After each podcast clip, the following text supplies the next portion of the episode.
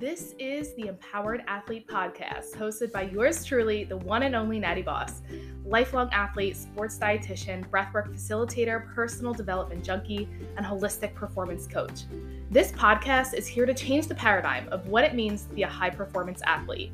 The intention and mission of this podcast is to help you create freedom, clarity, and balance in your life while giving you the tools to heal yourself, improve your well being, and optimize performance.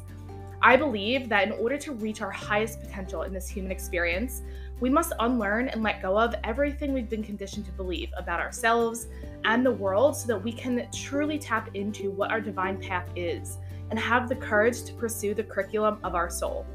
It's my hope that after every episode, you feel activated and empowered to make change in your life that supports you in operating from a place of alignment of who you are meant to be. Get ready for major shifts and transformation. It's time to dive in.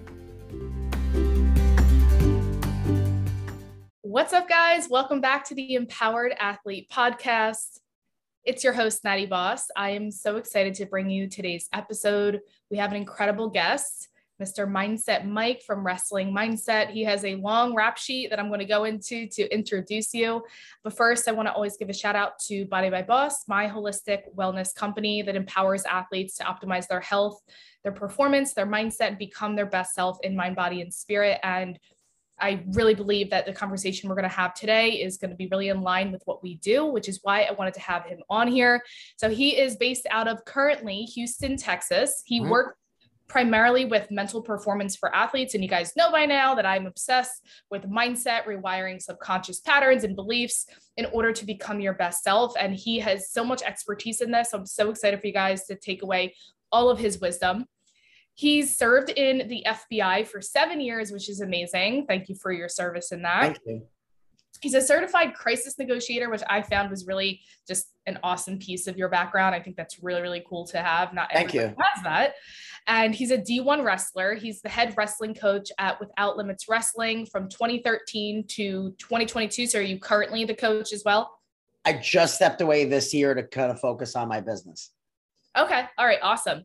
He's a mindset coach to hundreds of top ranked athletes and teams in professional sports, in high schools, in colleges. He's coached 100 plus state placers, 50 plus All Americans, and nine national champions since 2013.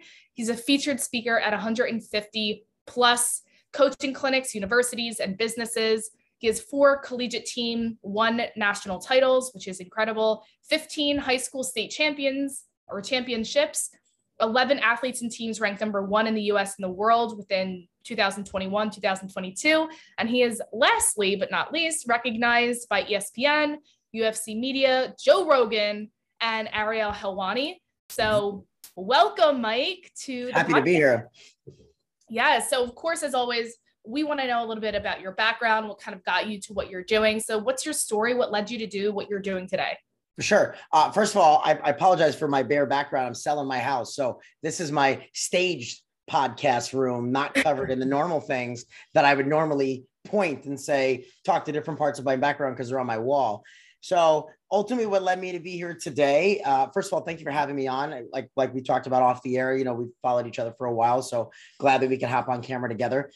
What got me here today was uh, I was a wrestler my whole life. I, I played every sport, but wrestling primarily wrestled my whole life wrestled through uh, division one level in college on a top 10 team. And then uh, i graduated started coaching.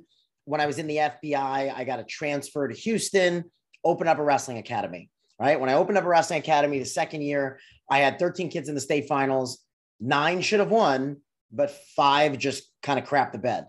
And there was just no reason like you know they physically mentally technically very well coached. They knew this this is what showed up. Like there was nothing that I could have done to change that situation. And, you know, the background that I have and, you know, crisis negotiation, D1 wrestling experience, psychology minor, things like that. Like scratching my head, I'm like, you know, I've been there, done that. I gave them the right advice. Where was the gap? Right. And because I was thinking to myself, if I'm going to coach, uh, that was my passion. Like if I'm going to coach and run an academy, I thought I was going to leave the FBI to run the academy full time. Like if I'm going to do this, I can't just hope that an athlete shows up and performs to the best of their ability. I was like, I'm not going to put in a year's worth of work to peak for an event and then you just decide to not punch the clock to work that day. Yeah. Right? So I sought out resources in 2013 ish uh, and found Wrestling Mindset as a client. So I utilized the Wrestling Mindset for my club team, saw drastic results, really understood what they were doing. They're like, hey, we'd love for you to coach for, with us. Um, I was one of the original seven coaches in the company.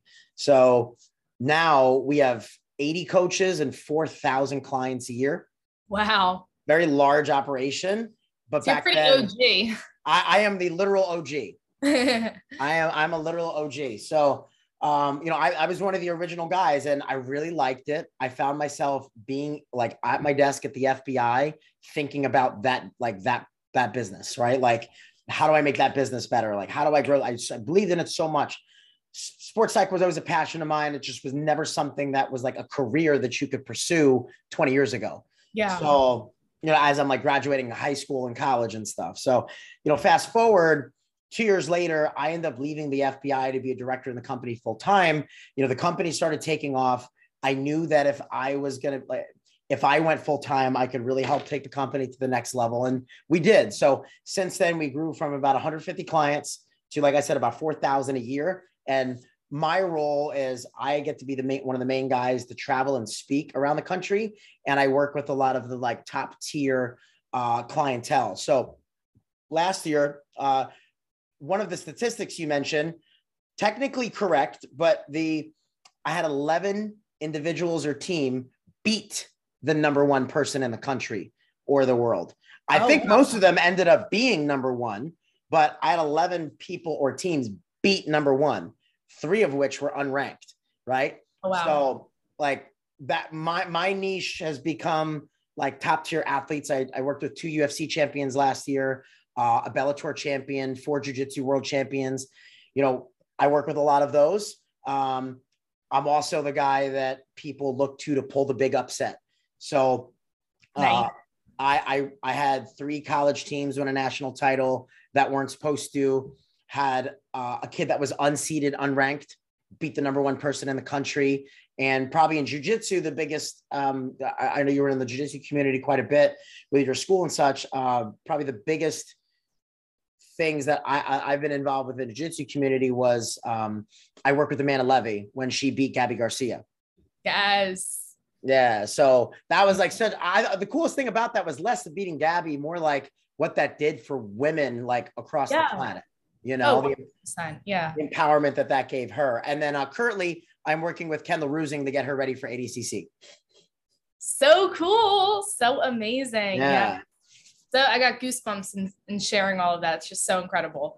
Thank you. Yeah, it's it's, it's been pretty cool. So this was, uh, I I definitely was in my dream job in the FBI, and I left my dream job for my passion. This is definitely what I'm passionate about. Um, as good as I was, I feel like I'm even better doing this. Uh, yeah. I feel like it brings all those skills together. So yeah, I, I love my job. I, I, travel a lot for work and I get to help people reach dreams that they didn't think that they could. And obviously that's something that I know you do as well. So super cool to share the mic with somebody with a, uh, you know, common, common passion for what we do. Yeah, absolutely. And that actually, one of the things you'd mentioned right there, I wanted to kind of speak to. I'm curious it's it's awesome. First of all, you're in the one percent of having a dream job and then also pursuing your passion. That doesn't usually happen right. for people where they are able to do that and have that. That everybody has that choice, but they're just not in that position. But I'm really curious. Did any of your FBI training or experience influence any of the mindset work that you do? Hundred percent. So uh, I would say some of the training definitely has you know, like think about it as, as a crisis negotiator. That's a better word for a hostage negotiator. Yeah. So as a hostage negotiator, my ability to communicate to difficult people, uh, that was, I was always good at that, that I kind of learned tactical ways to do that. Yeah. So communicating with high level athletes, communicating during adversity scenarios, that's been really helpful for me uh, on the tactical side, just general communication strategies and skills. Um, on the relationship side, I would say one, it establishes a lot of credibility with very high level people, right? Like I wasn't a UFC champion, but they weren't in the FBI, right? So like I would say it definitely gives me that's a, different level of credibility, but it also helps me compare. You know, a lot of us as athletes, let's take in combat sports, we're so worried about like making a mistake. We're like, yeah. oh, like what if I do the wrong thing? Like in jujitsu, how many people do you know work hard all year to go to like Pan Am's and lose first round on an advantage? Oh yeah. because they're so they're so afraid to make a mistake. So I could relate to them. I'm like, listen, I get it, right? But like if I made a mistake in my job, like someone died, I blew a case, like that's real pressure. And Yeah. and and I had to learn how to deal with that by doing X, Y, and Z. You get to participate in this sport. You choose to. It's not life or death. So if you're going to choose to compete, choose to be excited. So give it, giving that like extreme frame of reference from my own perspective of like all these times where like you think that's pressure, this is pressure. Someone Yeah. dies if I make a mistake. If I say the wrong word.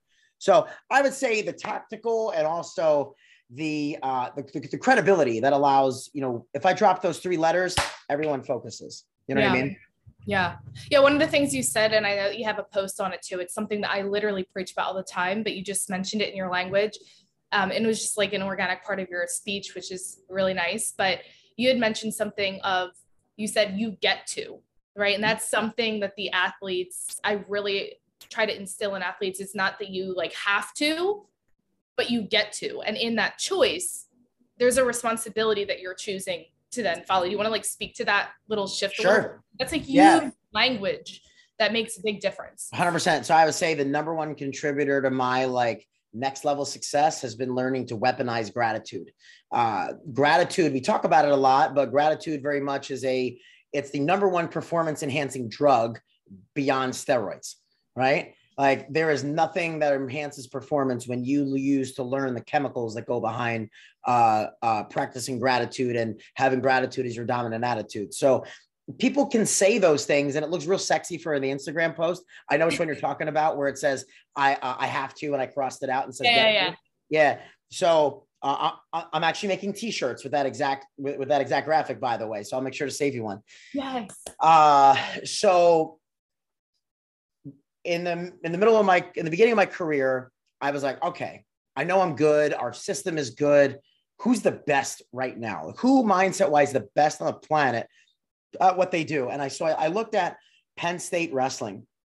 At the time, they had won seven out of eight straight national titles, and in dominant fashion. Uh, currently, they've won eight out of ten in a row, including COVID years where it was canceled they're 45 and 5 in the semis right Wow. Think about that. Like that's an un that's unthinkable. So they were voted best college team of the decade more than alabama football clemson football all that stuff. Why does why do they believe gratitude is the mental edge of that team? Well uh, i'll give a couple things. They you know ultimately you choose to wrestle. You choose to fight. You choose to compete so if you choose to compete then choose to be excited right? Like choose that like this is a choice that you're making. So you said like uh you have what's the word that you use? You have a responsibility. Yeah. um right? So like you have a responsibility to fill x y and z right? But it's also a privilege. Like Yeah. you don't have to. So if you Yeah. choose to then choose to be excited. No one no choose to be thankful for the opportunity that you've been given especially as an adult right? Most people have day jobs that do jujitsu and uh, or, or or like they're in careers like us where we're in this we're, we have a full-time career in it. We can go back to work and punch a nine to five but we Yeah. chose to do this. Yeah. so the moral of the story is that like when people realize that you know i get to do this i don't have to do this that shifts the, the focus from obligation to opportunity Oh, right. yes. This is what I love shifting Yeah. that obligation. Yes. Yeah. So you have to die. You have to pay taxes. Uh, you you have to do your homework. Um, those are things you have to do. They all make you feel ugh, right? Like no one want no one looks forward to doing any of those things, right? Um, but you get to go on vacation. You get to go to college if you so choose. You get to compete in the world championships. You get to do all these things. It's a choice that you make. So when all of a sudden emotions start going in different directions, like remember, wait, pause. Like I don't have to be here, so I can leave, or I can choose the emotions that I want to use. So when gratitude's your dominant attitude, not to give away all the secrets, but there's a lot of brain chemistry behind that. And when you watch Penn State compete, people will say, man, those guys have a lot of fun. They take a lot of chances. They score a lot of points. Well, for them, wrestling is a vehicle to glorify God with the gifts that he gave them. Now, you don't have to be religious to be successful, but Yeah. wrestling is an opportunity for them to fulfill a purpose bigger than themselves that is Mhm. not connected to outcome. So Okay. every time they step on the mat, they're thankful for the opportunity to compete.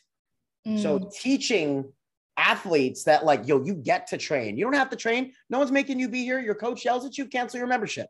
Yeah. Right? Like you yeah. don't have to be here. You chose to be here. So choose to make the most of it. You get to you get to train, you get to compete. So the bigger the match, most people feel the more the pressure. Yeah. But the bigger the match, the bigger the opportunity. Like you earned this shit. Yeah. Right. Like, like this is what you wanted. You trained for a year to go to Pan Am's to make the finals. Why are you going to waste the energy being nervous that you might mess it up? Yes, I love that. And that kind of seems like a, a nice segue into, of course, don't divulge all of your secrets, but in your method with working with athletes, how do you like maybe what are some things that you do to prepare them mentally for battle? It seems like that focus on gratitude and language is a big one. Mm-hmm. What are so, the things that you yeah yeah i think there's like there's a, there's a, a couple facets i talk about I, I posted about the other day i feel like at a core level we have to be in alignment and different coaches probably have different things that you got to be aligned with depending on the niche that you're working with whatever and i feel like in, in anything across all industries you have to be connected with your purpose what you love and a plan to get better. Like well pause. In sports yeah. why why are you competing? Why are you training? What you love about your sport what you love about training right? And then your plan to get better. Your why your what your how your purpose your passion your path. If those three things like work together you don't burn out and you maximize potential yeah. when those three things are not connected that's typically when we get burnt out we get frustrated we don't progress right some people yeah. know why they started but they're like, oh I got to go to training today. Oh my god, I got to go do this. And like they lost sight with what they fell in love with jujitsu and MMA and wrestling in the first place, right? Yeah. So you remember why you started, but like you lost sight of what you like about it. Things became monotonous. Things became frustrating, right? Yeah. On the flip side, maybe you know what you love, but like it's getting, you know, you're pause. I, I would say even more than what you love, people lose connection with their why, right? Marriage, business, work, when you know why you're doing something, you'll always figure out how. 100%. I, I didn't quote that. That's Frederick Nietzsche for those those that want to yell at me saying that I'm stealing stoicism. But um but the the idea is that like when your why is intimately connected with what you love, like the things that you love, even on bad days, you push through, even in tough matches, you find a way, even in tough parts of your marriage, tough times in your business. Like you figure it out. I say a lot of people have those, like, get those two down. What a lot of people struggle with is like having an articulable plan to get better. Yeah. I see in combat sports, people try, outwork everyone, like embrace the grind, and like that's great. But you're running a race with your head down without a meticulous way to evaluate how well you're doing and getting better. Yeah. So I would say people have one of those three. If they have three of them, they're in their peak level of performance. So at a foundational level, be in alignment. The next step is like teaching them processes on how to manage the way that they think and feel, and then giving them peak performance tools to kind of like stay in that zone. Yeah. Uh, I related a lot to driving. I got to teach you how to drive. Then I got to teach you what, what are the lines in your road, right? So if you know if your hands are at 10 and 2, you're focused on the right things, right? You see the lanes in the road, right? It's going to be hard for you to get into an accident because you know exactly where you're supposed to be. Yeah. Then I could teach you tools, right, that help you stay in that lane. So think of a car. A car has accident prevention. You start getting too close to the vehicle in front of you, it slows down. You yeah. swerve to the other side, it beeps. Yeah. So kind of hard to get into a wreck. So you teach you, you make sure somebody is like aligned with with those three important things you teach them this like you know our core set of skills add in there how to weaponize gratitude and treat everything like an opportunity be more opportunity oriented those are kind of some of the structures to uh, what i feel like helps my clients do some pretty cool stuff yeah i love that that's that's so so good and one of the things that you kind of spoke to that was kind of again these keep segueing into what i wanted to speak to which is perfect this idea of when you have this alignment, it allows for that discipline to become easier. I'd love for you to speak a little bit on your thoughts and insights on the whole, not controversy, but maybe conversation that people always have around like motivation versus discipline. You yeah. know huge when it comes to that discipline. And i do think that it's easier to develop discipline when you are in alignment because everything is matched up and yeah. there's less resistance in being able to follow through with the thing you want to do because it feels good and you're everything you know you're aligning your skills with your purpose with what you feel is good. So it's really not hard to create those habits. It's only when that that's all out of alignment that of course there's resistance in actually being disciplined. But what are your thoughts on that whole philosophy of motivation versus discipline yeah, re- resistance is a great word to use uh, because when you're out of that alignment, that's what you'll get. You'll get a lot of resistance. Like you know, the your your, your life is not meshing correctly. So you know, there's there will be a lot of habits and feelings and attitudes and people that pull you away. Uh, not to segue, but w- one thing I do say is that like when you figure out what your why is, like you got to also figure out who is driving you and what is driving you away from it. Speaking of resistance everyone can identify what the why is, but who are the people and the habits that are pulling you away from it? Right. So going back to what you said, when those things are in alignment, you have less resistance. Everyone in like America, especially these days, relies on motivation. And yeah. motivation is very shallow. Motivation should like should be the music you you listen to on the way to the gym. Motivation should be like the picture that you see when you wake up that reminds you to be a badass that day. Motivation should be, you know, like those sort of things. But motivation is shallow. Like you use the word discipline. I think that's a great word. Um, I think of commitment too. Like you, like you can either be motivated or committed. Committed is what you know. You, I'm sure you've heard the saying is that like when motivation is gone, commitment stays. Because motivation yeah. will ebbs and flows. There will be de- committed people will work just as hard on the days they don't feel like it motivated people will only work hard on the days that they feel like it. So you can be committed, but also I, I would say that like there's motivation, there's commitment, and there's discipline. Motivation and I think that like a commitment and discipline fall into the same category, but I feel like discipline is what keeps your commitment.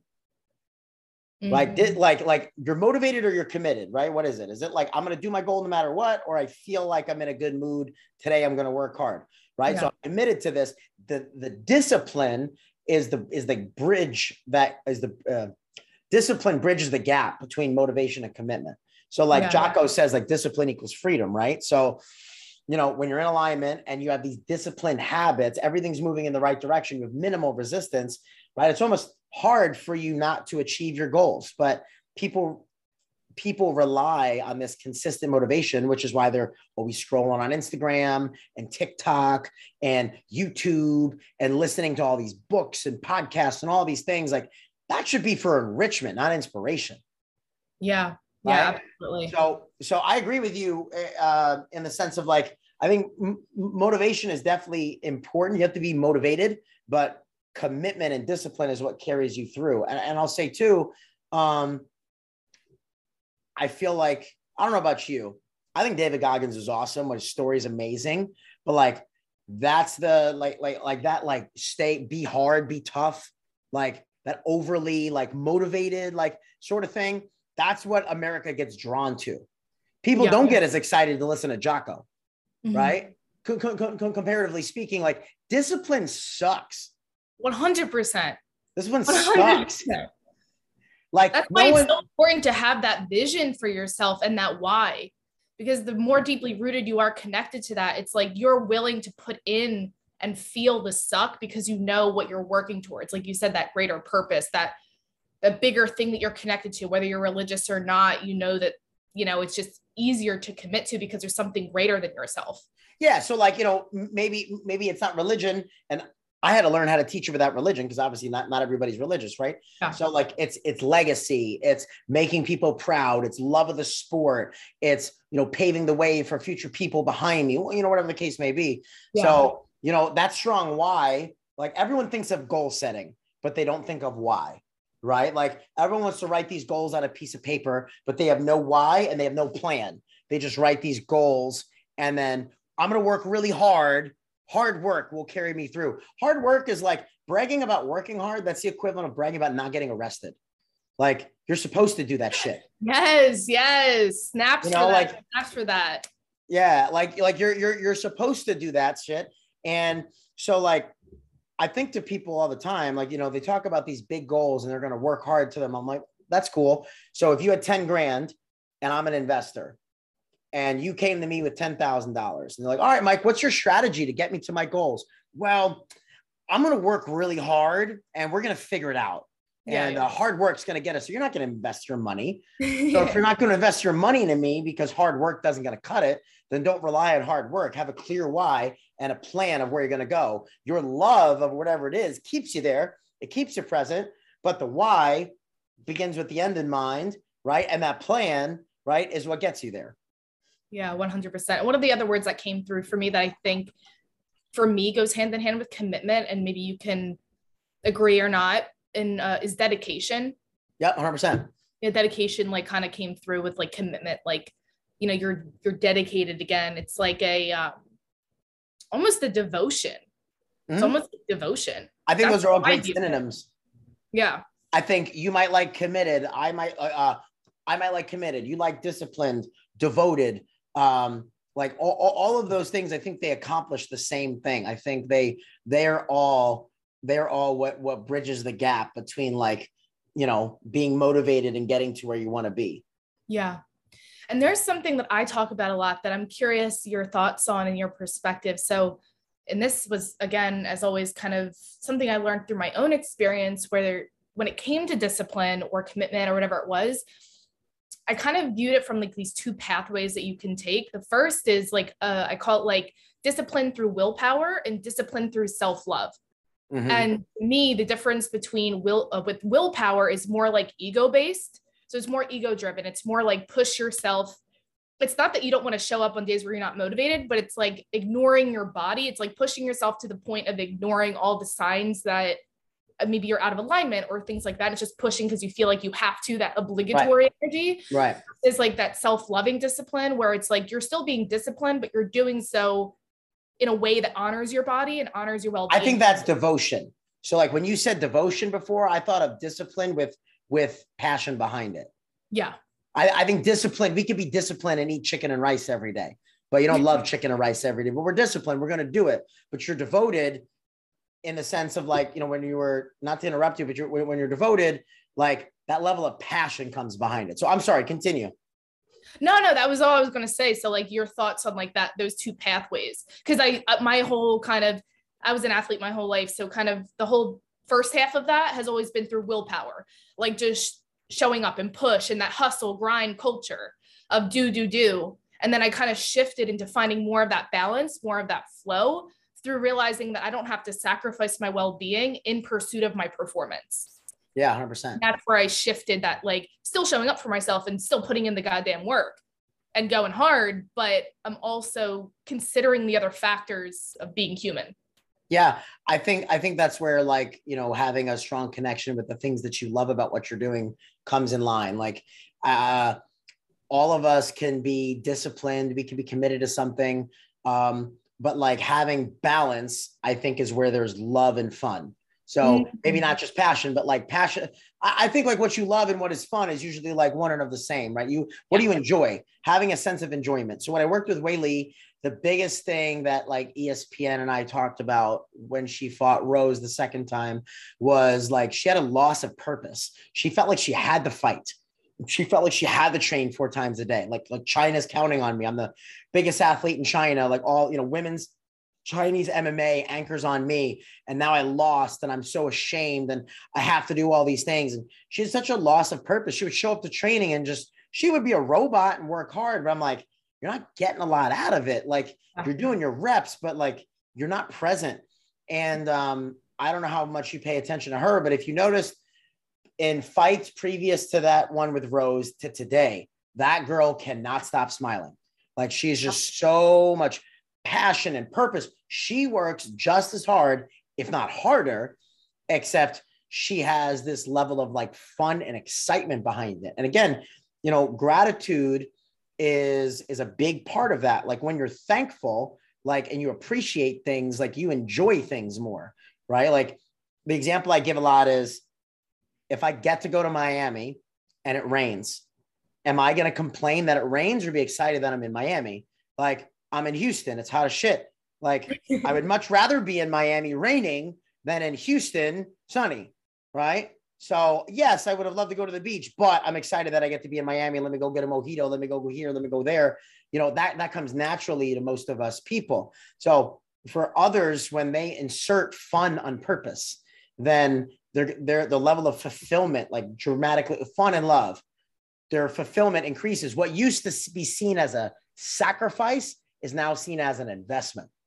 Yes i'm sacrificing good food versus i'm investing in a healthy lifestyle. I'm sacrificing yeah. my time versus i'm investing in my craft because that again like the the fulfillment is what misses between those. Like i don't feel fulfilled. I have to do this. I'm going to do it whatever. Yeah it sucks you know what I mean? 100%. That's amazing. I love that so much. So I wanted to ask you your thoughts on, I, I would assume that you're a pretty tough dude. And so what's your thoughts or your definition of mental toughness? And do you believe it's an innate quality or something that can be developed over time? Great, great, great uh, question. So I think 90% of people, pause. I think 10% of people are born into unique circumstances where either their life, like they're surrounded by such high level people that they have this like elevated level. Mm, I'm going to rephrase one more time. A small percentage of people come out of the womb tough as shit. they, they are built that way. Another small percent of people are raised in very unique environments. Like in wrestling, I think of like the Sanderson family from Penn State. I think of like the Smith family from Oklahoma State. Like you're raised in this like high level environment where even if you weren't born with it, like holy cow, like you you will become something because of your surroundings. Yeah, yeah, right? yeah. The 90% of us, we're a product of our circumstances and those around us. Yeah. So, you know, some varying different levels. Uh, I absolutely think that you can uh, you can teach mental toughness. Uh, I would say my definition of toughness is like there's a hundred different ways that you can split it, but it comes down to really two things: being comfortable while you're uncomfortable and and discipline.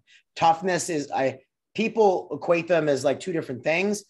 Being mentally tough is discipline. Being disciplined is toughness. The difference is, my opinion of mental toughness is emotional discipline. Like I don't mm. like I like emotional discipline, emotional control that's there's physical mental toughness and then there's there's true mental toughness yeah. right? Like i could push past fatigue and discomfort uh, versus me- mental toughness is i don't let my circumstances like i am a i'm a uh, uh what's the word? Like creator? No i'm trying to think of the the example. It's like I'm a thermostat or a thermometer. Oh, I'm oh my goodness, the upper limit problem. This is my favorite thing to teach. Yes. Yeah. The so like thermostat. I I control the situation, not the situation controls me. So that's what like I believe like emotional control in one part and then being comfortable while you're uncomfortable. They both they're not mutually exclusive. They're both the same thing. It can absolutely be taught. Um, I'm sorry, Hyperfly, but you absolutely can teach heart as well. Uh, I know that you guys have all those stickers, and I bought one, and then I became a mindset coach and realized that you 100% can teach heart. Uh, question for uh, question for another time, but yeah, I think that's really where, where, where toughness comes. The the confusion is that toughness is solely rooted in the grind. Toughness is rooted in yeah. just only doing hard things. physical. Like you, one of the things I do with clients, we do a 30 day mental toughness challenge. It's essentially 30 days of doing things you don't want to do when you don't want to do it when and where you don't want it done. Yeah. That's all it is. Like if you hate apples, eat an apple on purpose and don't complain about it. You I hate cold showers. time. I do this all the time. And what are some ways you do it? I do with them myself. Like I had the biggest fear of ice baths. And that's why I was like, it's the number one thing I have to do. Oh, I see you post about that stuff. I didn't know you actually hated doing those. Wow. I had like PTSD around it because I did a Spartan race years ago. And the first obstacle was to jump in it was like six, it was like 50 degrees in o- late October, freezing oh outside God. with windy, windy, windy up in like Westchester area. It was already freezing at like seven in the morning. And then our first obstacle was to jump in like this deep ice bath, my first time ever. And you had to duck your head under a plank of like glass. So you had to swim underneath something, completely be soaked. And I just remember that sensation like of feeling like I was going to die. And I didn't realize years later that like I had PTSD around that because yeah. I was like, I literally felt like I was going to die. So wow. I, I noticed because I always hated being cold. But then when I went to go do these things, I was like, I really want to, you know, try something different for my recovery practices. And this is something that has so much research in it. I want to try it, but I was so scared. There was so much fear. And I was like, well, more than using it for recovery, this is what's going, this is really what's going to be the edge is like to overcome the fear of this. If I could do this, I could do anything. Yeah, 100%. Yeah. Yeah. No, that's funny. It's, uh, so I, I, I tell people, you know, like you could be tough doing physical things like exercise you don't want or super hard stuff. You could be tough doing sports specific things. So do an extra seven minutes of stance motion after training. You could be tough in social settings. Uh, talk to strangers if you don't like it. Like uh, if you're a student, like raise your hand for every single class. Uh, talk to a complete stranger, whatever. Um, you could also be tough in lifestyle things. Don't hit the snooze button. Um, take a cold shower. I think one of the most awful things that I've made some of my tougher clients do to challenge themselves. Um, soon as the soon as the alarm goes off, feet to the floor, you have 30 seconds to be in the shower in an ice bath, in a in a uh, ice shower, and you have to stay there for the length of one MMA round. Oh my gosh, that is definitely tough. So, like feet to the floor is a lot tougher than people think. I don't know about you. I'm not a morning person. So I'll wake up, but I'm like, oh, just you know, a couple more minutes, like I'm you know, whatever. Like it is not easy um, if you're not a morning person. It's just feet to the floor. And if feet go to the floor, you have to consciously say, F it, I'm going back to sleep. At that point, feet are to the floor, you're already halfway out of the bed, right? And then you're you're not even awake and you have to do the most miserable thing. Like everyone talks about like eat the frog or whatever yeah, yeah, yeah. right? Like i can't think of i would rather you kick me in the balls in the morning than go in a five minute cold shower within 30 seconds of me waking up. It, yeah i am an extreme morning person. I'm that person like it's actually i don't know if you ever saw the the kids game don't wake daddy or something oh my god yeah like the, the guy jumps out of bed that's basically me like i wake up with like like I had two cup, like two cups, two pots of coffee, and I'm just like ready to go. so like that is definitely, and it's true too. You could because as soon as you put your feet on the ground, you really have to make a conscious decision to be like, well, am I going to lie back in bed, like, or am I up? Like that's a choice I have to make, and mm-hmm. then yeah, so that's beautiful. If you make a choice that hard in the morning, a choice that hard when you're awake, like six hours later, is not going to be as hard. Is not going to be as difficult. Mm, beautiful point. Beautiful point. Yeah, and I think too, and again, w- w- without giving away too many secrets, a big a big part of of weaponizing gratitude comes down to the dopamine that gets produced in your brain. Gratitude is the most dopamine inducing thing activity that you can do. So when gratitude is your dominant attitude, you're overflowing with dopamine. So when people talk about practicing gratitude, people are like, "Oh yeah, I'm thankful for like my family and my friends and my and my shelter and my food." Like, no, dude, like what genuinely like what are you grateful for today? Today professor stayed 20 minutes after and did this. I'm grateful that i got to work early. Uh my boss brought like our favorite donuts like w- whatever. Yeah. point being is that when you start your morning off when your morning routine includes intentional practices of gratitude okay let let's pair that up with what you just did the dopamine and the endorphins produced from that you can conquer pretty much anything at yeah, that point yeah that's beautiful. I love that. That's so that's so good. So good. So the next question I want to ask you is really just what do you believe separates the mediocre athletes from the extraordinary athletes? And maybe even alongside the next part of that question is like in regard to do you is there a difference as well in regard to winning one time like world championship versus sustaining that win yeah way harder to get to the top, way harder to stay at the top than it is to get to the top. Yeah. So I know for me, a lot of the clients that I work with, um, they're either like right on that bubble or like a lot of teams. There's one team I work with who has genuinely, uh, not genuinely, they've won eight straight state titles. How, how do they keep winning? They need an edge. Mm-hmm. Right. Like that's what they're looking for is that edge. So there is a difference between winning once and continuing to win because when you went on the way to winning, you're you're you're jumping inches and feet, like you're you're you're making inches and feet for gains. When you're up top, you're putting in the same amount of work to gain millimeters. Yeah, yeah, yeah. So that's where you have to learn to get smarter, not work harder.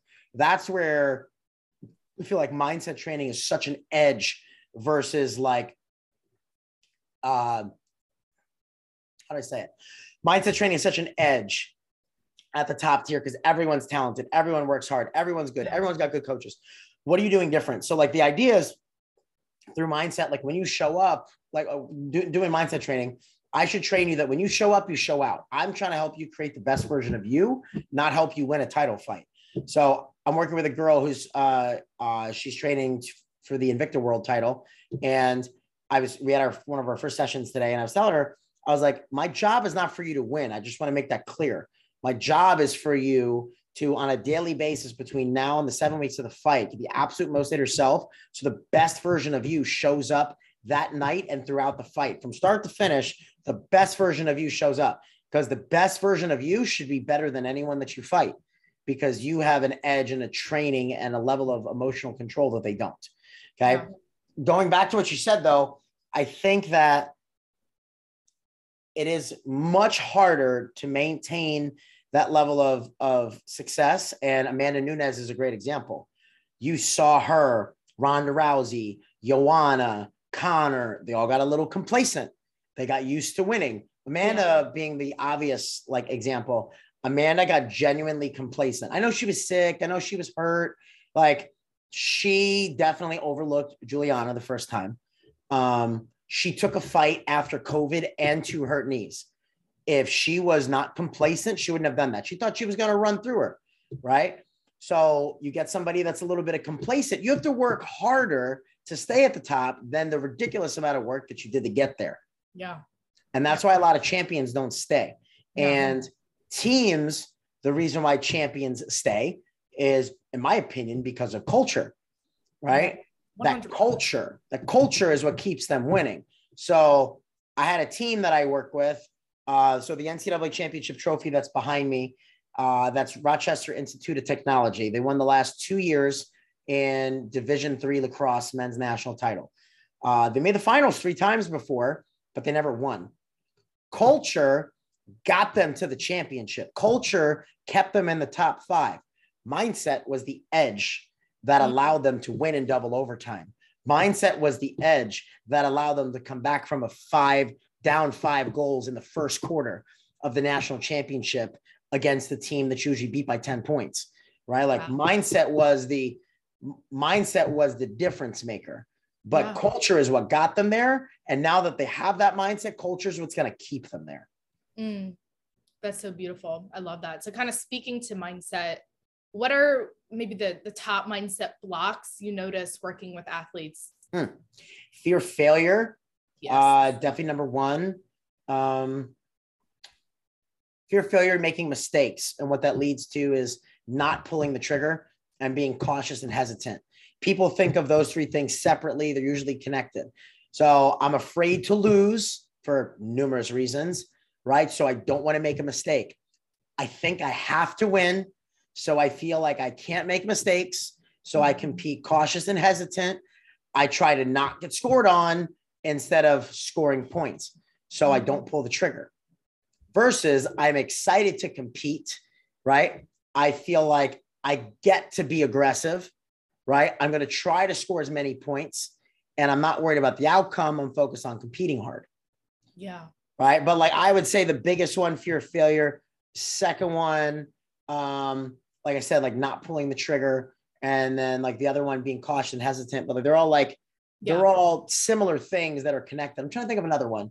Uh, lack of confidence, yeah. lack of confidence for sure. Uh, people feel like they have to have already achieved it to believe they could do it. Mm, like a jujitsu athlete. Because so many of the world record breaking things, like people don't achieve until you do it. Uh, think of a winning an IBJJF tournament. Let's say somebody habitually medals but never wins. They don't believe that they can win until they do, and then all of a sudden they do, and they win all the time. Exactly. Right? Um, you know the story of the four minute mile, right? Yeah, that's exactly what I was thinking of. Yeah, I figured, right? Like you know, so for those of you that don't know that are listening, uh, everyone tried to run a four minute mile, but nobody could. So nobody did. Then all of a sudden, somebody ran a four minute mile, and everybody breaks a four minute mile all the time. So it wasn't possible until somebody did. So I always tell people you don't have to be confident to achieve your goals. Confidence just makes it a lot easier. Confidence is not a requirement to achieve your goals. You don't have to believe deeply in yourself that you can, because you can just do. Yeah. Right. You can just do, but confidence makes it a hell of a lot easier to actually get you where you need to be. And the reason I say that, how many hella confident people that we know ultimately don't achieve their goals? Yeah. I know two very confident people that I've worked with in jiu-jitsu. They're very confident, but they they don't reach their goals for other reasons because yeah. they're worried about other things that that that that that hold them back for sure. Yeah. Have you ever come into kind of the block around this idea of like the harder you rise, the the bigger the fall. So the goal isn't set as high to prevent themselves from feeling what you said, that fear of failure. So setting like smaller goals so that they don't fall short of them. It's almost like what I experience a lot is like people saying, "Oh, it'd be nice to medal." Like if I medal, that'd be cool. But yep. even though they would like to win first, but they don't want to put that pressure on themselves or really yep. hold themselves to that standard. So if they medal, that kind of lessens the blow. Yeah. Um, I don't know how to directly answer that, but the where, where where it brought me to my brain was this. I tell people like shoot for the moon, hope for the stars, meaning like we know what that means, but when it comes to medaling, don't say that you want to medal because then you'll then you'll be okay. So like in wrestling, we have the blood round, mm-hmm. right? Like there's around the place. If you win in the semis, you automatically place, and then the consi semis, if you win, you place, right? So if someone says I want to medal, they'll settle with losing in the blood round. If someone says they want to place top, they, they want to make the finals, they'll settle with third or fourth, right? So it's when I reframe that to people, like it makes them like stretch that extra little bit. It's yeah. like when when if we tell people, all right, guys, you got a minute left, let's go, right? And then we we and then we don't show them the time, and then all of a sudden we give them a minute 30. Hey, you thought you only had a minute in you. You clearly have more than that. Yeah, yeah. Yeah. Yeah, 100%. In Texas, it's silly. They uh to qualify for the state tournament for wrestling, they give you if you qualify, they they give you a sweatshirt just to make it there. Kids just want the sweatshirt. yeah. The kid that takes fourth in his region, he's like, ah, man, I'm not good enough to win. I just wanted the sweatshirt. Yeah. Right. Versus like in New York, like you had to win your region to go to the state tournament. You don't yeah. even get anything yeah. unless like like you you got you got a, a bag or a jacket to win your region. And then to go to the state tournament you had to win the go. So here in texas kids shoot so low. Yeah. they're like oh i just want to be a district champ. I just want to be you know uh, i'm just happy to make it to state. So i see kids that are good good. They get there and they're like oh i already got what i wanted. I wanted my jacket. Yeah exactly. Yeah. You know, how many times? Oh my God, if I have to see another, I'm so sorry. I'm gonna apologize for everyone. I'm gonna, I'm gonna offend right now. If I have to see another one of those like man in the arena quotes when someone like doesn't like doesn't have the tournament that they want to, right? And have all these built-in excuses with x-rays and this and that. Like, listen, man, like I get it. I we, we've all felt that same way, but like we should we should compete in a way that when we lose, it doesn't require an explanation. Yo, they were just better. I yeah. did everything that I could. All those BS like tiger, lion, man, like a hungry man in the arena quotes. It's because you know you didn't give 100%. Yeah. Yeah. You yeah. wouldn't be saying that if you left 100% of you out there and then they just, and then they just, they just beat you. Yeah. Like, ah, I'm disappointed, but like, I couldn't have done anymore. You know yeah. what I mean? And like, you see that you see that like the people that leave it all out there and then they lose. There's not a 15 page or lion, 15 uh, paragraph post or a lion like hungry for the next meal. Yeah, yeah, exactly. No offense to you all. I know you mean well, but come on. no, we're here for the real. We got to be real. We got to be real here. I'm here so, for the real. I like that. Yeah, no, 100%. So, um, what do you believe are maybe like the biggest habits or skills that you recommend athletes cultivate in order to become a champion? We kind of spoke a little bit to it, like the discipline aspect, but mm-hmm. is there anything specifically habit wise that you would recommend? Uh, well, I habits make me think of one of my favorite quotes change your habits or change your goals, right? Like either you can change the I goals that. that you want and keep your habits, or you could change the habits that you have and keep your goals. Mm. right? All of us, myself included, need, need like for the goals that I want, there's some habits that I need to change. Um, so I will say, like, obviously, the people that listen to this, they're, you know, they're, we are in the coaching business. Like, both of us have coaches. Like, we are coaches and we have coaches, right?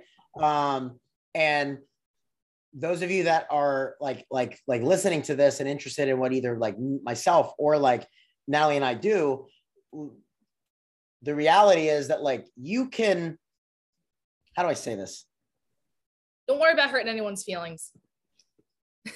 I was just trying to find the, the, the right way to articulate it. I, I will uh, redirect.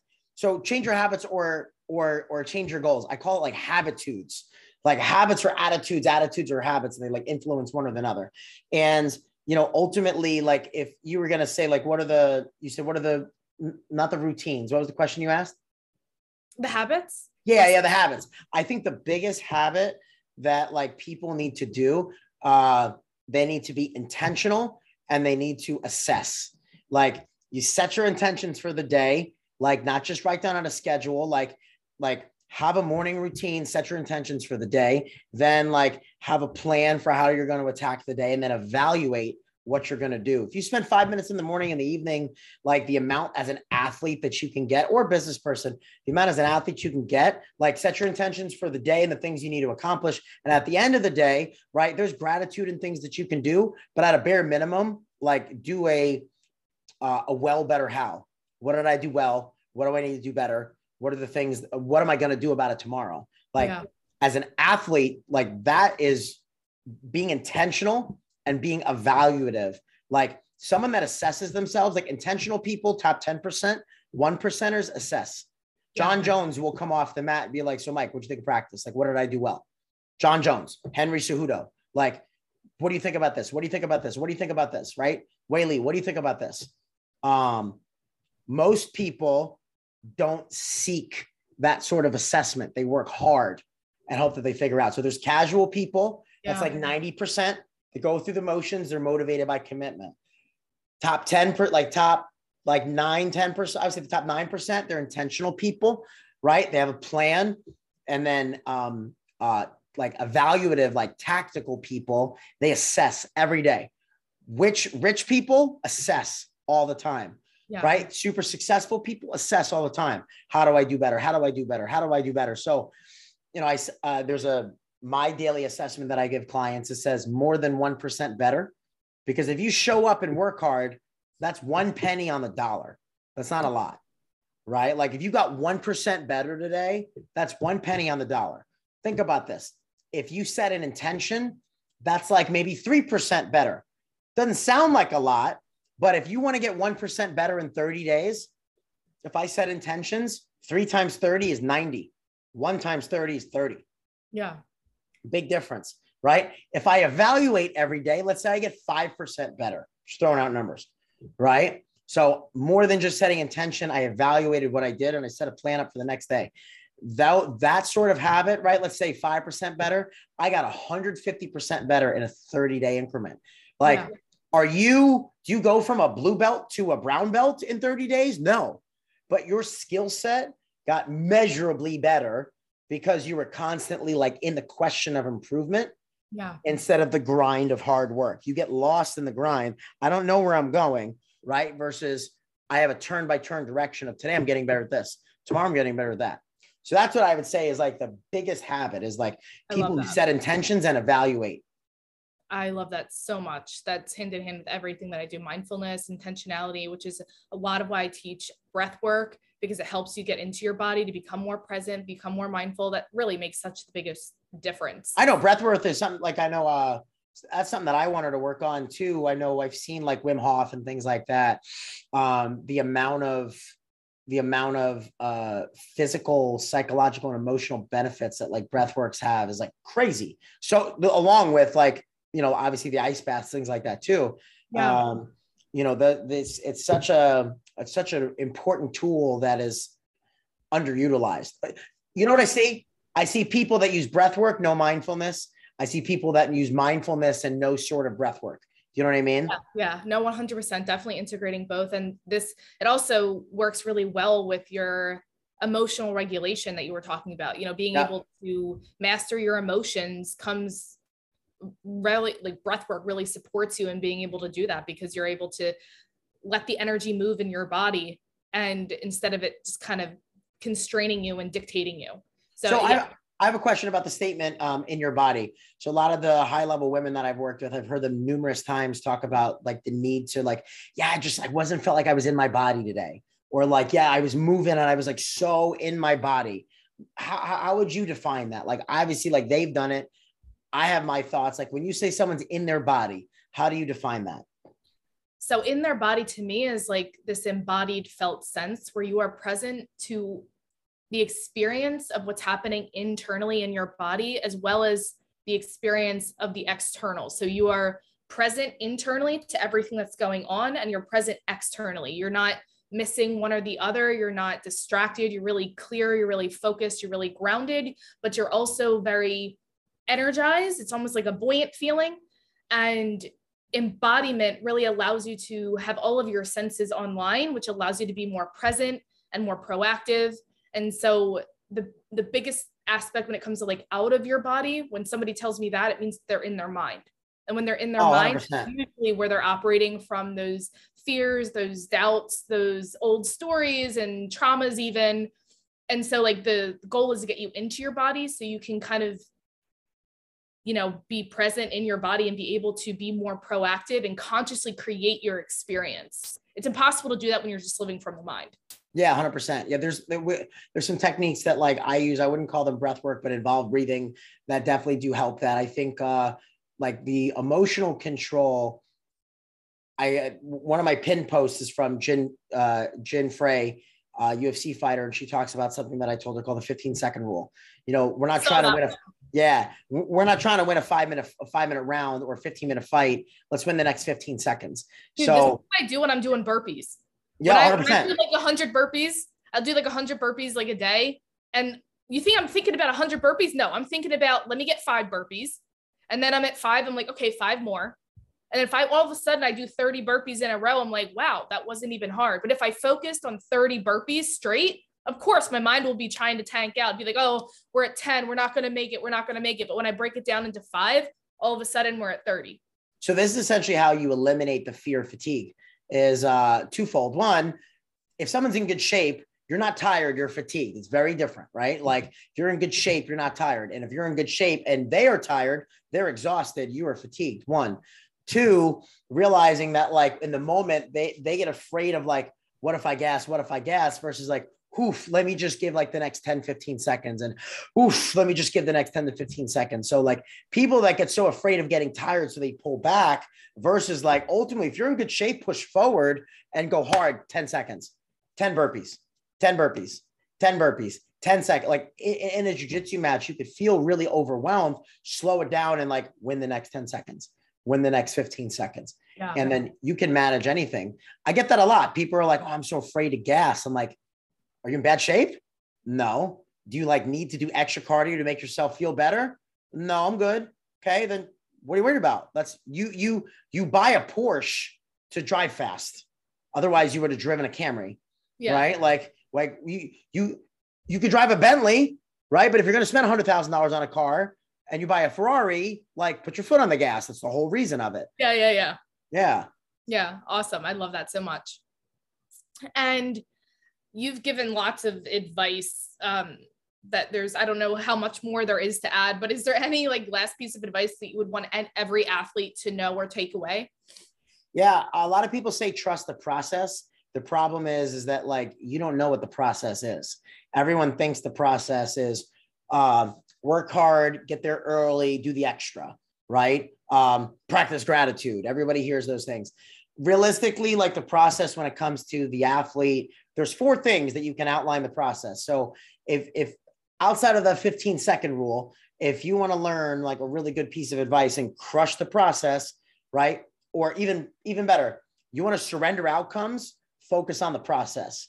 Because when you're focused on the process the outcome doesn't exist. When you're focused on the outcome the process doesn't exist right? Our our, our focus is like this. So when we have this much is focused on outcome this much is focused on process. So, what is the process?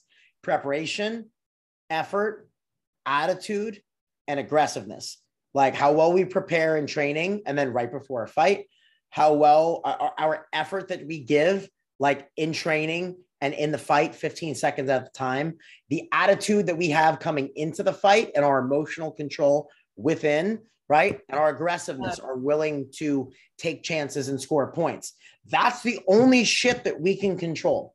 That's your process preparation, effort, attitude, and aggressiveness.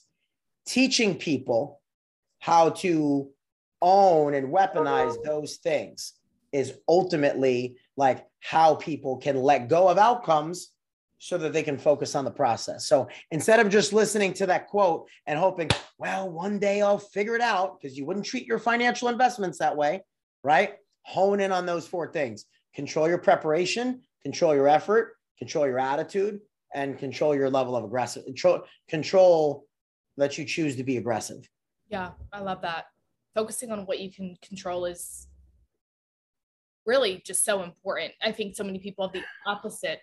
They kind of just focus on what's not in their control and allow that to get in their head versus putting their time and energy into the things that are in their control and then allowing that to build their confidence and their self-trust. Everyone says that though. Diligence. Everyone says like everyone says focus on what you can control. The problem is they don't really know what they can control. Yeah. That's the thing is that like, hey, control your controllables. We've heard that stuff our whole life. They don't really know what are the controllables.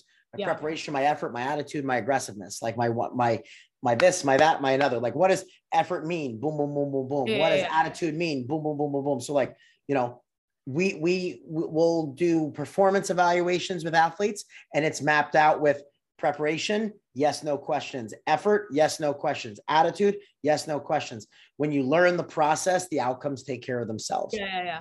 I love that. Beautiful. Thank you so much for spending Welcome. time with us. Literally, this was golden. Thank you. I am, everything was just so aligned with what I teach. And it's just so beautiful to get a different perspective and to hear your passion behind it too. Of Thanks. course, how can people connect with you? What's the best way you like people to connect with you? Easiest way is usually show notes. Yeah, usually everything, uh, easiest way to connect with me is Instagram, uh, uh, mindset underscore Mike. Uh, obviously, you, you can follow Wrestling Mindset as well. Um, you know, we post similar, but obviously different content. And you know, the the uh, Instagram's a good way. You can email me, Mike at wrestlingmindset.com. I definitely will respond to Instagram quicker. And then, you know, obviously Facebook, you could search the same thing. Just make sure you find my personal page, not my uh, like business account. So that's definitely the best way to catch up with me. Amazing guys, if you love this episode, I would love for you to post on social media one of your biggest takeaways. I know there should be at least 50. So make sure you post and tag us at Body by Boss LLC and tag Mindset Mike so we can kind of just celebrate and see what you know you took away. There's so much for you to also integrate right away, which is really cool. There's a lot of actionable steps in this episode. So, you know, as always, don't just listen and learn, integrate. That's how you're actually going to create change in your life. 100%. And the last thing I wanted to say is that goes hand in hand with this, and this was a perfect timing, is I'm actually hosting a competition mindset masterclass August 19th from 6 to 8 Central Time. So 6 to 8 p.m. Central Time. It's 33 bucks, lifetime access to the recording. So if you're interested in that, let me know. The link will also be in the show notes to register. And that is this this episode and that masterclass is in perfect timing for the upcoming world championships that I'll be a part of, Master Worlds. There's Nogi Pan Ams, there's lots of competitions coming up. So this is definitely something that you do not want to miss out on. Make sure that you share this episode with friends, family, because everyone can benefit from this. And thank you again, Mike, so much for coming on here and spending your time with sure. us. Yeah, absolutely. Thanks for having me.